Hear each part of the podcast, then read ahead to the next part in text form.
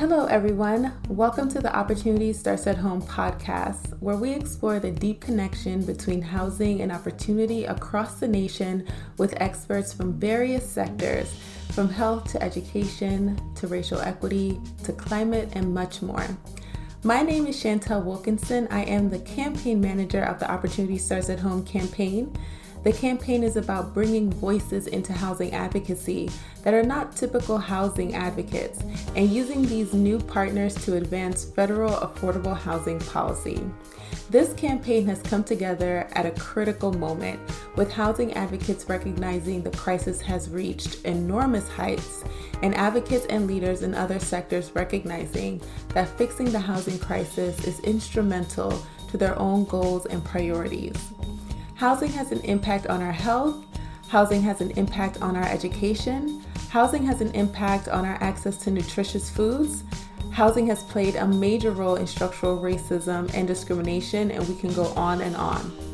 Our podcast episodes aim to deepen our understanding of housing and its spillover impacts, explore the substantial research out there, and we are bringing in the experts to chat about it. So, thank you for joining us today, and let's get into this episode. Hello, everyone, and welcome to today's episode. I want to thank you for joining us, and let us get right into our topic. Today, we will be speaking to Rasheedah Phillips. She is a managing attorney of housing policy at the Community Legal Services of Philadelphia. Our conversation today will explore a recent report released by Community Legal Services of Philadelphia titled COVID 19 Impact on Race and Housing Security Across Philadelphia. I'll let her tell you about herself. So, welcome, Rasheedah, to the podcast. And can you please tell the audience a little bit about yourself and what do you do and how do you do, why do you do this work? Hi, yes, thanks for having me. My name is Rasheedah Phillips. I am managing attorney of housing policy at Community Legal Services of Philadelphia. We're a legal services program that works across a broad range of civil legal issue areas, and in particular, um, I work in our housing unit, which provides legal representation to low income Philadelphians who are experiencing housing insecurity um, through eviction, through displacement, through loss of housing subsidy, um, habitability, and substandard housing conditions, and all other kinds of issues, as well as um, we do policy work at the local, state, and national level around those same issues and trying to get tenant protections in place and, and um, preserve affordable housing in, in the Philadelphia community. Why I do this work, uh, I because I there's nothing else to do for me. Um, like this is this is um, life work for me. Um, housing is is an extremely it's it's an issue that is important for everyone. It's it, everyone needs housing. Um, everyone needs a roof over their. You know, if there's one thing that we all have in common is that we need housing. Um, and you know, I came into this work. I, I didn't start off at at CLS doing housing work. I um, started off actually doing community economic development work, and then came into the housing unit over time. Um, but it's it's really just again it's the bedrock it's the it's the underlying basis for every sort of sphere of health and happiness that people need um, to be able to live you know healthy and and lives where they're you know where they where they can do what they need to do and do what they want to do. So so yeah it's an extremely important issue to me and it's also one that's personal to me one that um you know i've had uh experiences that are similar to the folks that we serve and um yeah. I can definitely resonate with that a lot too. I definitely grew up um, using um, housing subsidy. My my parents did and so i relate a lot to the work that i do too with opportunity starts at home. And you know through the campaign uh, the campaign we speak about these broad policy um, solutions. We talk about increasing investments in housing. We talk about expanding rental assistance. We talk about creating an emergency fund for families. And so our work is very high level from the perspective of the nation. Like, what does the nation need to provide affordable, decent, and safe housing? Um, but we often say that every place is different and that the needs are different in every location or region. Um, some places will probably need a bit more supply of affordable housing, while others might need more rental assistance. Um, so, can you talk about what the need for housing looks like in Philadelphia? Yeah, absolutely. So, Philadelphia, um, as you said, you know, every place is different. Um, we're all sort of struggling with uh, a need for affordable housing, accessible affordable housing across the board, but every community looks different. Um, in Philadelphia, um, you know, we have historically been a city of homeowners, and so um, over 65% traditionally of our population has been homeowners. And so mm-hmm. rental housing in particular, because of that, has been sort of, um, I won't say ignored, right, but just like the urgency wasn't there to sort of assist rent- renters as well as just like the perception of renters, right? Um, the stereotypes of renters was just like, was was very heavy, um, you know, and so just people didn't pay attention as much to the needs of renters until um, around 2008, where um, the mortgage foreclosure crisis happened and really impacted our home ownership rate. Um, so it went down significantly, um, particularly for uh, black and black homeowners and homeowners of color who were, um, you know, impacted most heavily by the foreclosure crisis, you know, through subprime lending and, and all those things happening. And so, because of that, our home ownership rate went down. And so now the city is about 48% renters, 52% homeowners. And so we now have more renters in in um, in Philadelphia. And so you looking at that factor, and then combined with the fact that Philadelphia has um, for more than five years been the largest poorest city in America. Um, our poverty rate has been over um, has been about 24 percent. And so when you combine those factors, right, we have a lot of renters, um, and we have a lot of renters who are low income, and many of whom are paying more than 30% of their income towards their rent. And so there's, you know, there's there's it's a it's complex, right? It's it's the issue of people need to be able to access housing that's affordable and that there's not enough affordable housing to meet the needs but also that um, we're seeing rising rents in our communities. We're seeing, you know, I know gentrification is a buzzword, but it's it is something that we're seeing, and that's connected to displacement and and connected to um, low supplies of affordable housing in our communities. So all of these things sort of intersect. That you know, there's both a supply issue, a demand issue, a low, you know, an issue of people don't have um, the income to be able to make the rents and to be able to keep up with the rising rents in the community. Um, and then you can also look at evictions and you can look at that as a factor of thinking about stability of housing. And so we have pretty high rates of eviction here in Philadelphia prior to the pandemic. Um, we saw about 20,000 eviction filings each year um, prior to the pandemic, and we, I think, occupied the fourth highest um, eviction filings in a country in, in terms of, of a city. And so when you look at that and then also look at the fact that the people who are being evicted most are black people, um, and this is not even accounting for income, right? You take income out of it, you still see highest rates of evictions in black communities.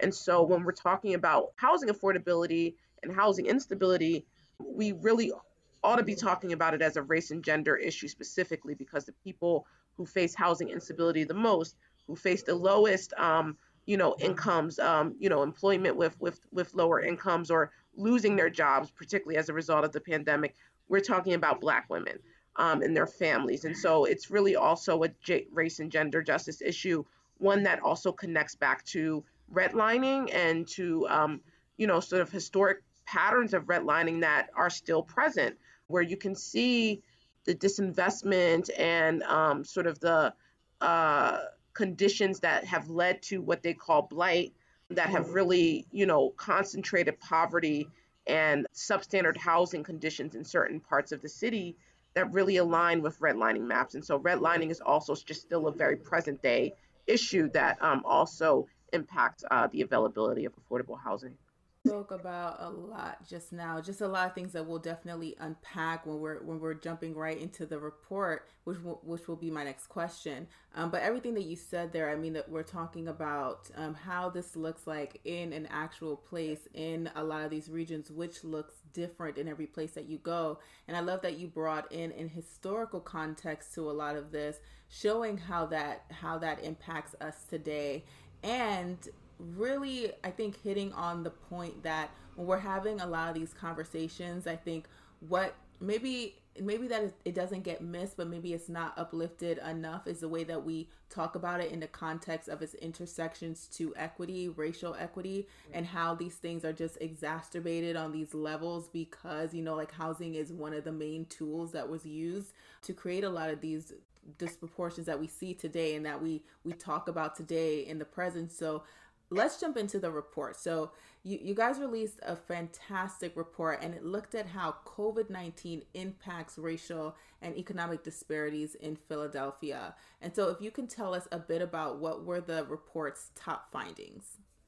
Yeah, so we yes, we developed this report in response to just wanting to put data and a voice behind what was happening with um, COVID 19 and the intersections of COVID 19 and, and, its impact on housing in Black communities in particular. We were seeing, you know, and, and hearing from various sources, right, that the people being impacted most by both COVID 19 infections and hospitalization and death were Black people in Black communities. And, right, we also knew what was happening in terms of evictions, that evictions were still going nonstop and that despite, you know, various protections, people were still being pushed out of their homes. So wanting to look at those intersections and knowing that there was also sort of causal links between the black community and, and communities of color seeing those high rates of, of um, contact with COVID-19 and housing and the housing conditions that existed prior to COVID 19, that there was a direct causal link. So we wanted to build a report that looked directly at those issues and, and the intersections of those issues.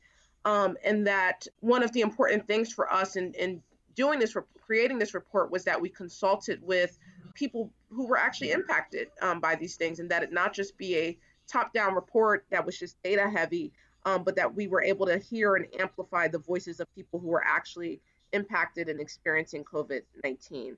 So, yeah, so some of our top level findings um, were that, you know, again, things that we already knew anecdotally, but that uh, really were worth getting specifics around in terms of data. And so we found that some of the summary of findings were that they, Black people account for 47% of all COVID 19 deaths in Philadelphia and across nearly all age groups. Black residents are more likely to contact COVID 19 than white residents in Philadelphia, and, and understanding that there are systems of racial violence that compound upon each other in order to make Black people more structurally susceptible to contracting and dying from COVID 19, including housing um, and housing infrastructure in Philadelphia, and sort of again, you know, what, what I referred to earlier the history of redlining and other things that have led to disinvestments in Black communities that have made um, Black communities more susceptible. Since the pandemic began in Philadelphia through December 2020, landlords filed to evict more than 2,760 families, and that primarily most of those evictions have occurred, over 78% of those eviction threats have occurred in communities of color. And I believe uh, the, the other statistic around that is that about 58% have occurred specifically in Black communities. And again, many of the areas with the highest COVID prevalences are also majority Black communities experiencing the highest eviction rates. Research also included a renter survey where we surveyed about 140 renters about the experiences that they were having around COVID 19 and housing, as well as the housing conditions that they were living in that potentially made them more susceptible to um, coming in contact with COVID. And so, of those renters surveyed, 17% um, are now behind on their rent since March 2020, compared to 7% before the shutdown began, again, making them vulnerable to eviction. Those currently struggling to pay rent are about two months behind on average, while almost a quarter of all renters surveyed felt or were for, felt they were forced to move during the pandemic. So, illegal evictions happening and, and other things happening during that time. Some of the most prevalent habitability issues cited by respondents to that survey were mice and rats, roaches, flooding and water damage, chipping paint, and mold, all conditions that can cause respiratory issues or lead poisoning that make tenants more vulnerable during a pandemic. Yeah, and, and you know, the, I, I can go into two additional findings, but I think those were some of our really just top line findings. Um, and again, we also this this research included focus groups where we had tenants um, respond, you know, in, in real time to some of these questions and asking for also real time solutions about how we address the issues at the intersections of housing and race and and uh, and, and health um, in in the city of Philadelphia. So, yeah, as we know, there were racial and economic disparities prior to COVID 19, and the report makes the case that many of the disparities we see are linked to these existing structures of racism. What were some direct findings in the study that showcase the impact of past and present policies that disproportionately impact people of color? I know you spoke a bit about this too, bringing in just like the the history of redlining in communities and things like that. So, can you speak a bit more uh, to the to that past and present impact? Yeah, so I think what the report emphasizes most, right, is that redlining and the sort of issues connected to redlining are not historical issues. They're the impacts of redlining are not past tense. They're not a thing of the past. They are a very present issue, and it, it does um, sort of make that connection again between um, sort of the experiences and conditions that people of color and communities of color are living in, in particular, um, to structural vulnerability during COVID 19 that made folks more vulnerable to um, hospitalization and um, infection that are just borne out by the statistics and by the data that we were able to show. Uh, you know, just again, that Black women in Philadelphia are three times more likely to contract COVID than than are white women. You know, just these kinds of things that that you can link back to again that sort of structural and, and racial violence that um, folks have been experiencing in Philadelphia. So really, you know, for example, we see that in Philadelphia, you know, and this kind of links to again sort of present conditions.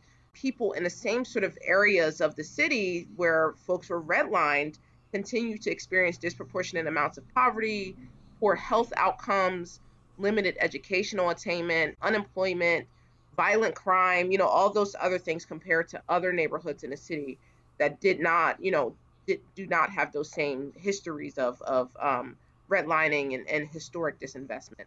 Another, you know, sort of thing that we focused on is, is how many renters in the city are cost burdened, sort of looking at other sources and studies show that 54% of our renters in the city are cost burdened. So, what the report shows, relying on other sources and other studies, is that half of all Hispanic households in Philadelphia are cost burdened, and that's the highest share of any major racial or ethnic group. And then by comparison, 46% of Black households and 32% of white households are cost burdened, meaning, again, that they spend over 30% of their income towards household expenses.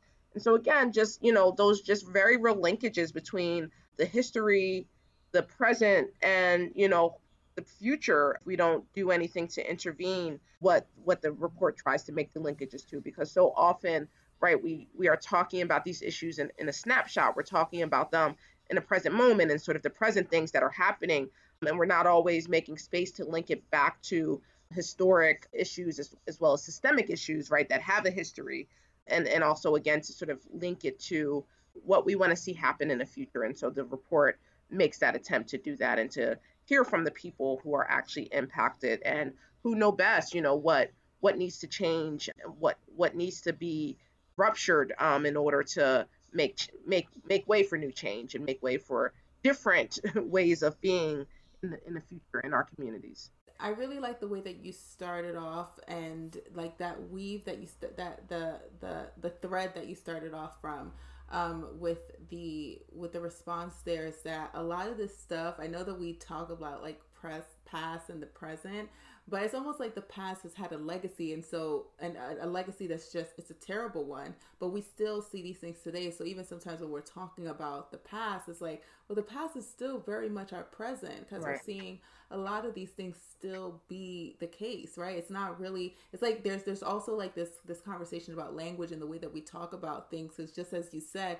we do focus redlining as something that's historic like something that happened in the past and yes it like it started in the past but we're very much still there today you know seeing the same maps being able to just transfer over in the same ways that means that we're still there it's still right. the same right and so I love I just love the way that you that that you kind of like made that statement because I think that it again it just transforms the way that we think about these things because we tend to think about them so much in the past and we know that so much of this stuff it, it there there needs to be a transformation here and I think that you also pulled that out as well talking about just the way in which you guys conducted the this research and wh- who you cho- who who te- who needs to be at the forefront who needs to be the leaders in this conversation is the people that are impacted the most.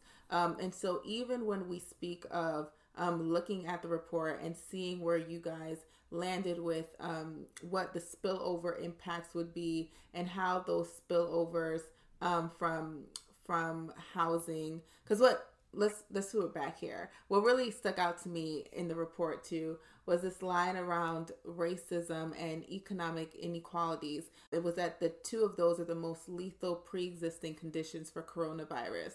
And we know that these injustices they spill over to all these other sectors and it really impacts the overall well-being of a community. So right. not just talking about housing but also talking about just how housing has this impact beyond which is really what the report was also talking about, about too because when you have something like covid-19 it just exacerbates the problems that we're already seeing there. Like covid-19 is just you know it's it's really just highlighting these disparities that we were already seeing. And so how did you use that to determine what would be the priorities and the vision that that we should be looking forward during and after the pandemic? Yeah so one of the things that we really emphasized in this report you know and and the reason why it's multi-part it's not it, it has both a quality quantitative section um, that is you know just around the data then it also has the survey piece, but then it has a focus group piece that um, where we really wanted to not just hear from people about the problems and the issues that they were having, um, but wanted to give them really space to envision and dream and think about a future that was different um, and to have a space where, um, you know, a safe space where they can, uh, you know, be anonymous and be able to, yeah, just really share their experiences and, and talk about um, as you said, those spillover effects, how um, COVID 19 and housing conditions together are impacting their mental health, impacting their children, impacting their ability to focus on their work or, or to do their jobs. Um, you know, so just just again how it goes beyond just, you know, again, we, we tend to and you know, just because it's not enough time in a day often, we tend to silo out these issues and just sort of talk about them within their own spheres, um, you know, housing is one issue, health is one issue, employment is another issue. But being able to put folks into a focus groups, like those silos come tumbling down. Like people's lives are not one issue lives um, or not siloed out. You know, so all of these things impact um, people's ability to move through the world and, and be people and feel human and feel loved and safe in their own communities um, and, and in their home own homes. You know, as as a lot of them pointed out, home is supposed to be a sanctuary. It's supposed to be a place where you can rest and recharge and um, you know build and organize your your your life and your family. Um, and people don't have the benefit of being able to do that when they're always in precarious situations where they're always feeling like they're going to be pushed out from second to you know from moment to moment or um, every couple of months threat of of being evicted by the landlord or being displaced because this landlord wants to sell their property and, and cash in and make money, or because the housing conditions are such that it's triggering asthma for their kids every couple of weeks and they have to go to the hospitals. Just like all those different things that, again, really impact people's abilities to, to be happy and safe and to, to yeah, again, to feel human. And, and um, it's just so hard. So, anyway, just like giving folks the opportunity to um, share that was just um, so often in our work, um, particularly working in a legal services organization, we only have space to hear the problem and to focus on the problem and to try to come up with a quick solution for the problem. And so, um, wanting to again just give folks a space to not have to just focus on the one issue or the urgency or the crisis in front of them, but to be able to think more expansively and to link, you know, housing conditions to more, you know, the individual conditions that they're experiencing to more global or systemic issues, you know, for a lot of folks, that was really a great space to be able to have and a space where they felt heard and seen for, you know, maybe for the first time for some of them to be able to talk about these issues and to feel a little bit of hope that somebody was listening and that there was maybe a, a way forward um, with some of this stuff. So, so that was um, really something we again wanted to emphasize there, and and again to make those linkages between past, present, and future, and that the past is not past, and that these things are layered, and um, and if we're really going to have solutions that are effective and long lasting, we have to bring in those conditions. We cannot just silo out the present and the present conditions and think of the past as as cut off from the present what I heard, especially in your response, is that using those focus groups, what you were able to capture is really a holistic view of how these things impact people on their daily lives and their daily well being. Because in the focus group, you get a bit more information about like what does that impact, how does that impact childcare, how does that impact health, how does that impact these other um, sectors, these other things that we might think about as these separate like ideas or separate things that you know they, they get tackled separately. It's like you get a you need a health solution or you need an education solution but you know i think that you know where where we want to go or where a lot more people are maybe starting to view this as something that's a little bit more holistic than when we're really talking about the well-being of communities the well-being of individuals. We're talking about all these parts that actually are interconnected in many ways and i think that you pull a lot of, out of that when you talk to the people who are directly impacted. So not only did you all do focus groups, but when I was also looking at the study, I saw that you also use a method called the Black quantum futurism framework. And i was really intrigued with this methodology. I, I didn't really hear i hadn't heard about it. Um, and so i wanted to know more so as we continue conversations with ra- about racial equity, organizations are having this conversation much more um, as we know, and this strikes me as a framework that really would help in research. And so, can you speak more to this framework and its application? Yeah, absolutely. That's that's such an awesome question. I'm glad you thought about that and looked at that. Um, so Black quantum futurism is a theory and practice that actually I developed with my partner. It's an artistic practice, but it's also a sort of theoretical framework for thinking about time that really draws on Afrofuturistic sort of principles of thinking about time. And so if Afrofuturism is essentially sort of community and practice and creative outlet for how Black people can envision themselves in the future. And so for us, the way that I have worked with Afrofuturism is to develop out this Black quantum futurism framework that focuses specifically on the time element for Black folks and how Black folks think about and experience time, particularly in within systems that are hostile to them. And it is, you know, so often that because of our ways of thinking about time as linear um, and as the past, present, and future as cut off from each other, so often black people in that kind of a construct are cut off from our futures, like very literally, right? When we look at us getting shot down in the streets by police violence or by other forms of violence, um, structural violence, housing violence, all those different ways that we are cut off from being able to access our futures, you know, on a sort of linear time scale. Um, and then just quite literally sort of connecting that back to histories and constructs of time um, that are connected to capitalism connected to transportation, connected to labor, um, that again have continuously left Black people behind on the timeline. So it's really a framework for thinking about that and thinking about um, how um, alternative ways of accessing the future and thinking about time that are more healthy um, for Black folks in particular, and how this shows up in my work. In particular, for example, is just thinking about people who are evicted, right, and the different kind of time constructs that they come against when they are at risk of being evicted.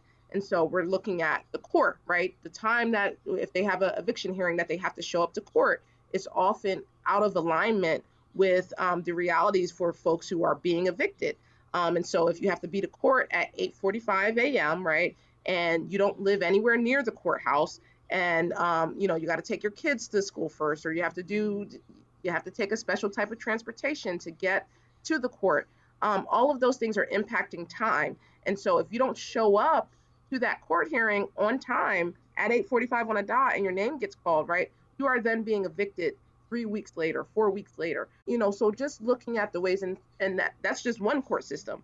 Let alone if you're caught up in uh, two or more court systems, if you're caught up in child welfare court, you know, uh, system, and your your child welfare case depends on your housing case, and vice versa. But those two time constructs are out of alignment with each other.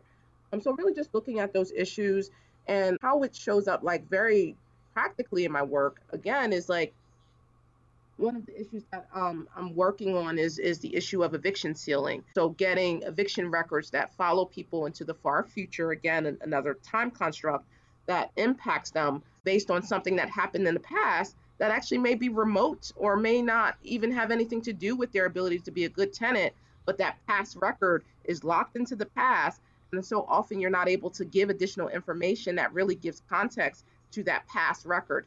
And so looking at solutions that open up access to the past, enable us to add more information to the past, enable us to change the relationship of the past to the future, doing that by correcting those records or by creating policies where landlords have to consider things outside of just that past record, but can bring in additional information is solutions that speak directly to the time constructs that are embedded in our systems that again we often don't look at or think about because we take for granted that you know the past the present future are three different things that don't interact with each other generally.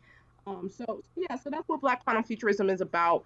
And so one of the things that we were able to do with this, research was we were able to work with community-based consultants, which were three Black women researchers who had already engaged with the theory and practice of Black quantum futurism. Um, because I've written, my partner and I have written books about it.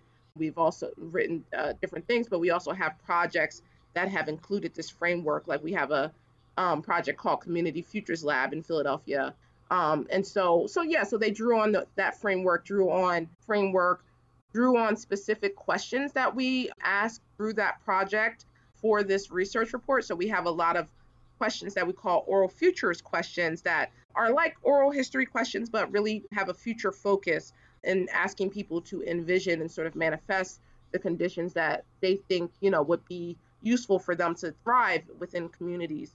Um, and so they really use that framework and, and structuring the focus groups as well as some of the activities that we have through the Black Quantum Futurism sort of practice. For example, we have a activity called Housing Journey Maps. Um, and so with Housing Journey Maps, we ask people um, in, in sort of workshop form to draw out or think about their housing journey over time and how that journey you know, impacts them today and how it, um, you know, might impact their future prospects as a renter or as a homeowner or whatever. So those are always profound, um, especially when we're able to do it with a group of people because it also has people examine their privilege or relative lack of, you know, and somebody who grew up with stable housing, right? It, it you can see how it has impacted their some of some of their life trajectory versus someone who maybe didn't grow up with stable housing and who maybe had to move around a lot as a child or as a as an adult um, and how that sort of impacts upon them in the present.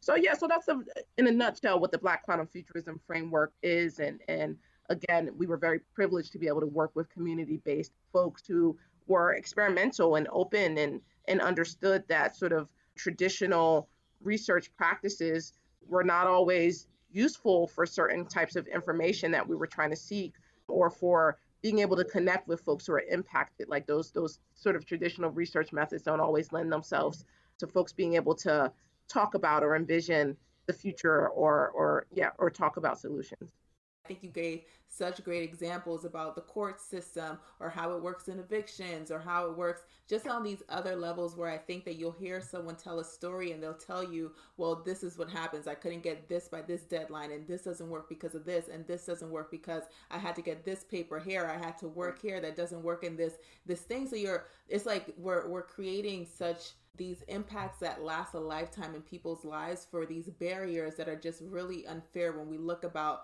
the way that they're done and i think that you're just you just communicated it and put it in such a framework that's just so amazing to look at because I, again i think that you can hear this time and time again when you're even um, reading or listening to people's stories about how they got from a to b in a certain situation and you see all these barriers you see all these ways in which time um, really creates a conflict for them to really, you know, fix an issue or resolve or get to the next step. So just incredible. Thank you so much for sharing that, and uh, thank you so much for that. And hopefully, a lot of other folks will go and look into that method um, and pull apart and, and also use it in what they're what they're using in their research as well. And talking about too another thing that we that we may need to discuss in ways that we're kind of like having conversations around racial equity at this time which a lot of organizations are doing um, but for opportunity starts at home one thing that we've been looking at is just communication and how do we better communicate the tremendous harm that has been done to black people. Um, and i noticed through your report that you guys used a lot of terms that were like racial violence housing violence. Um, and so how do you think about language and the way that we use it? And when exploring language what are some ways we can better articulate more directly and capture more fully a system that continues to hurt people of color. Because when i hear things like racial violence to me it, it makes it a lot more like impactful and present. So how are you thinking about language? Yeah so I'll say for this report, a lot of the language that you see in the report was actually the language of the research consultants who primarily drafted the report um, and you know with with my input of course and input of my colleagues. And we chose to sort of leave it in there. And you know i agree with the formulation of of these things as as violence in particular. And i think it is high past time that we name that it is violence. Um, we often think of these things as as you know we I, I, guess in our society we formulate violence as often as being physical and as something that you know is very stark and we don't often think of you know housing conditions as being violent even though they are physical right? They they do impact people physically and mentally and and in all the same ways that hitting someone or punching them in the face or shooting them right impacts them. It's just a different way that it plays out. But you can clearly see, right, uh, when we look at statistics around health conditions, around health for Black people and people of color, um, life expectancy, sort of health conditions that we often face in our communities, um, lead, po- all of those different things. Um, clearly, you know, these things are violence. They are violence against people. They cut people's lives off, um, very literally. It's not an abstract thing. people are dying um, because of their housing conditions and because of other interrelated conditions. Um, again, we can think about gun violence that is cutting lives off in our communities, whether through police or through, you know, uh, intercommunity conflict. Housing impacts that and certainly impacts um, all those different things or lack thereof, um, or disinvestments from communities, um, not having grocery stores or um, medical institutions in our communities that we can access directly all of those things cut our lives down and, and if that's not violence i don't know what, what else is right so definitely language is is something that um, i think as a policy um, advocate and um, it, it's something that we have to pay attention to. Words mean things. Words can sway people. Words can push people away. Words can bridge. Words can um, break. So we have to be very intentional about our language.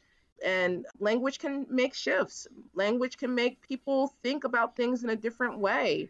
So, utilizing that power and leveraging what words can do, and if we start using different words that mean specifically what what is happening versus this sort of abstract language that that works to mask what people are living through and, and working through um, that can only be helpful. So, so language is something, and also just as a writer and as a crea- creative person, um, language is, is very meaningful to me, and, and, and how we wield it and how we utilize it is important.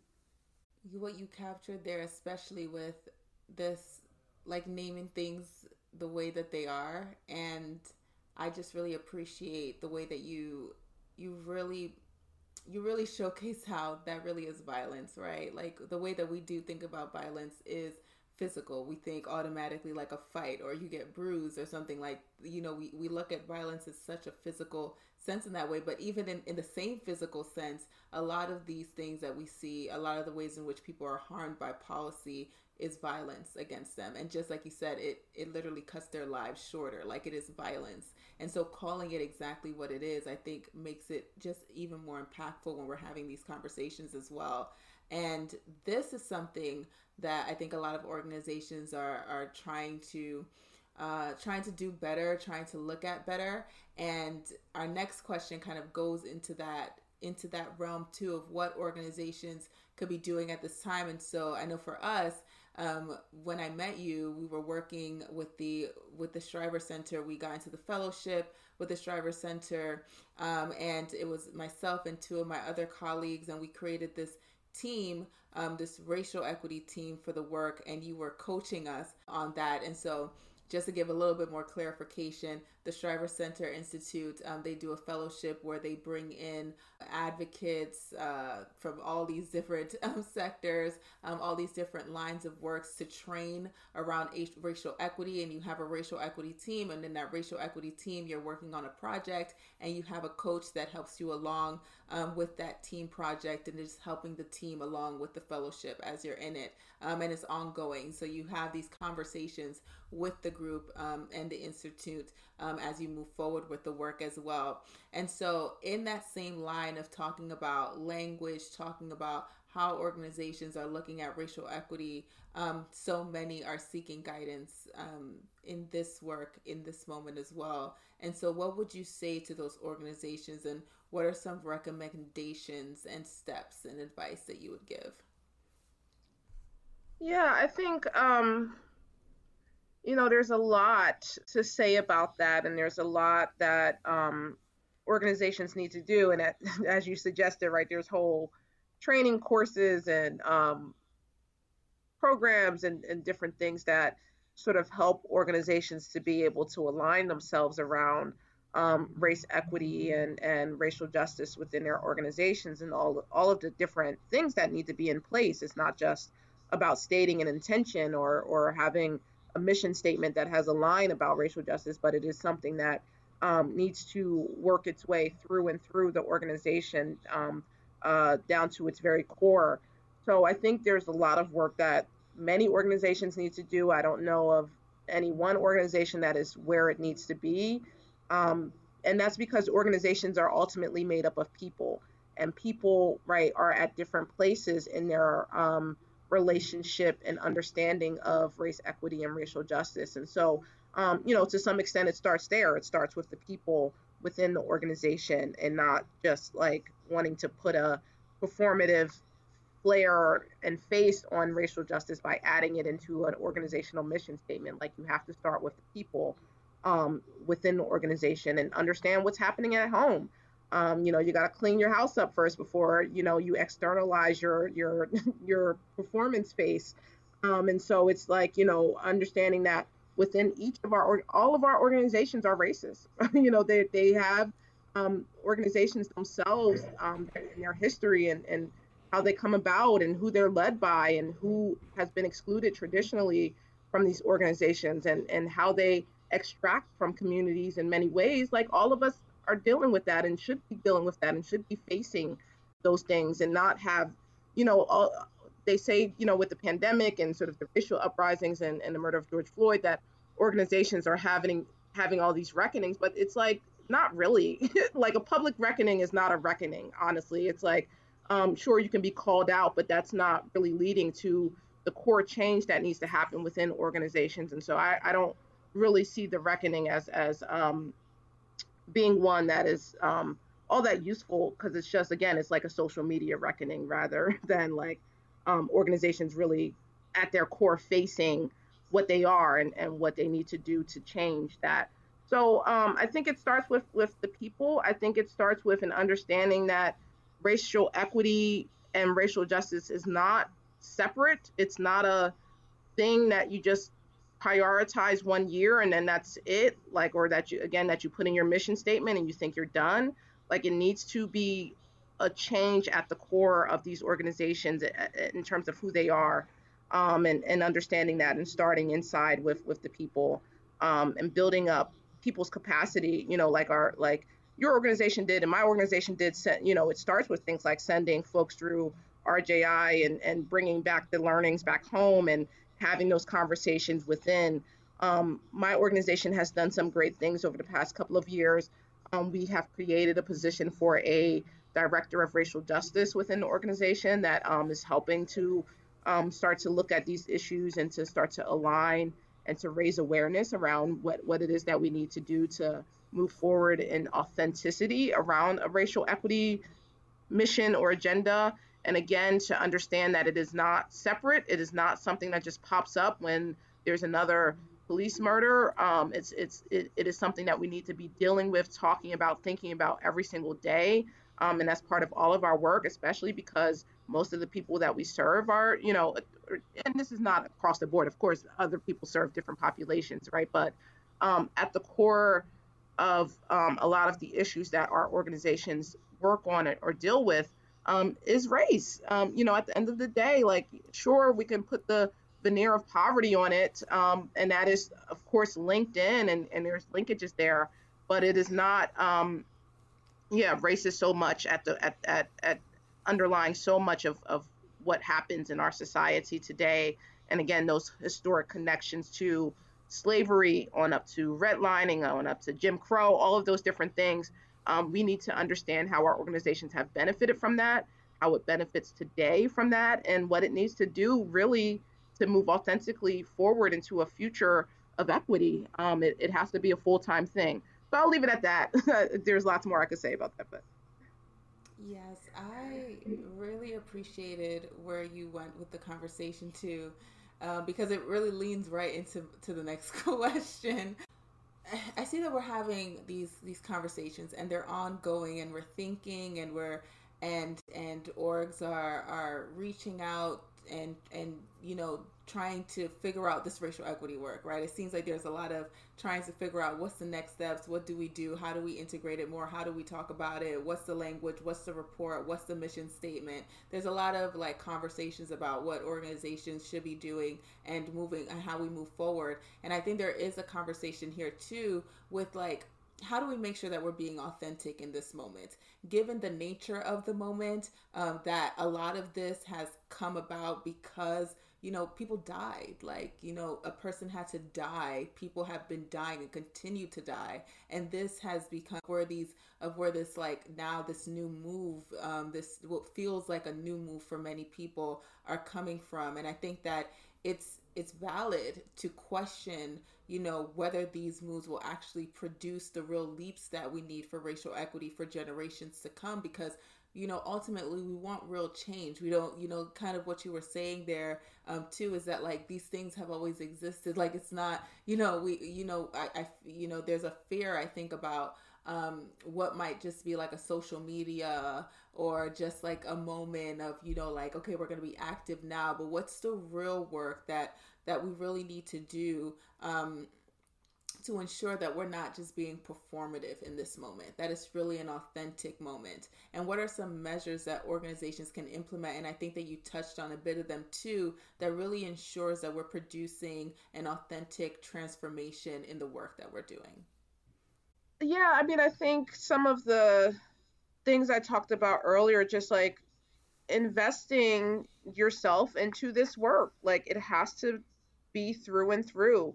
You have to put, you know, our society talks with money. time is money in our society. So put your time and your money into these causes. And that means, you know, and, and again, not everybody's going to get it right. You're not going to get it right the first time.